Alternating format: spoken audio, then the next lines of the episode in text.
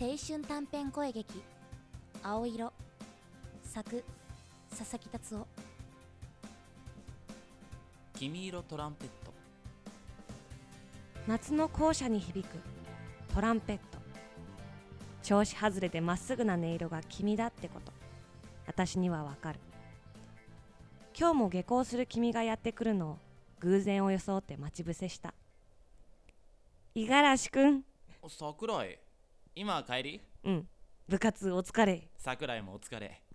自然な流れで一緒に帰る駅までの短い距離が私たち二人のお話コースだ桜井は勉強図書室で本読んでた真面目かよそうですよそうなのかよ五十嵐くんはトランペット慣れてきたいやもう全然ダメみんなと音がうまく合わせられないんだよな絶望だよは五十嵐くんのトランペット素敵だよあお前バカにしてるだろ私は好きだけどな桜井に言われてもな私じゃ不足不足だよこれでも五十嵐くんのファンなんだけどな俺の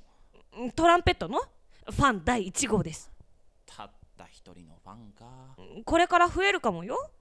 お前やっぱりバカにしてるだろしてないよなあもうなんか桜井にバカにされたら逆にやる気出てきた練習しよ頑張って私の声援なんて大したことないけど少しは君の役に立てるといいなまだ明るい夏の夕暮れに入道雲が輝いていた